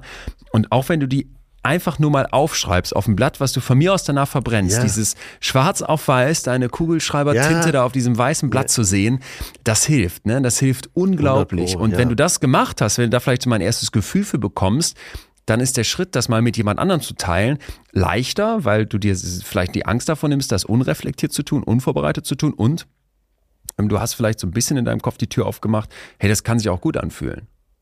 Ja, ja. Ja. Ja, das sind Selbsterfahrungen. Ja. Und wie du schon sagst, schwarz auf weiß ist dann nochmal was anderes als nur gedacht. Und ich Sehr schön. finde aber wirklich dieses Beautiful Mess-Ding deswegen am, fast am schönsten, weil es mal wieder so psychologisch aufmacht, wie wir auf uns gucken und wie andere auf uns gucken. Das ist, sind so zwei Paar Schuhe. Und wenn wir doch, wenn wir doch bei anderen merken, wie, wie, wie toll Verletzlichkeit auf, auf Dritte Ja. wirkt, auf uns als Beobachter wirkt, dann finde ich zu versuchen, selber sich zuzugestehen, ey, wenn ich mich da wirklich verletzlich zeige, gegenüber meinen Freunden oder auch in einem größeren Kreis, wenn ich jetzt in der Firma einen Fehler gemacht habe, das kann auf andere total gut wirken. Das zumindest im Hinterkopf zu, zu behalten, ne? Und dass man weiß, Ja, ich, ich ja. selber werde da viel schlechter drauf gucken, als andere das vielleicht tun. Das war für mich so das mit das Spannendste an, an diesem Thema jetzt, was die Forschung aktuell hergibt. Tja. Wir könnten noch ganz lange so weitermachen. Das ist das Schlimme jetzt an dieser Stelle. Aber Wir kommen langsam zum Schluss, ne? wir müssen zum Ende kommen, wie man ja langsam auch merkt hier. Ja. Ja, ja.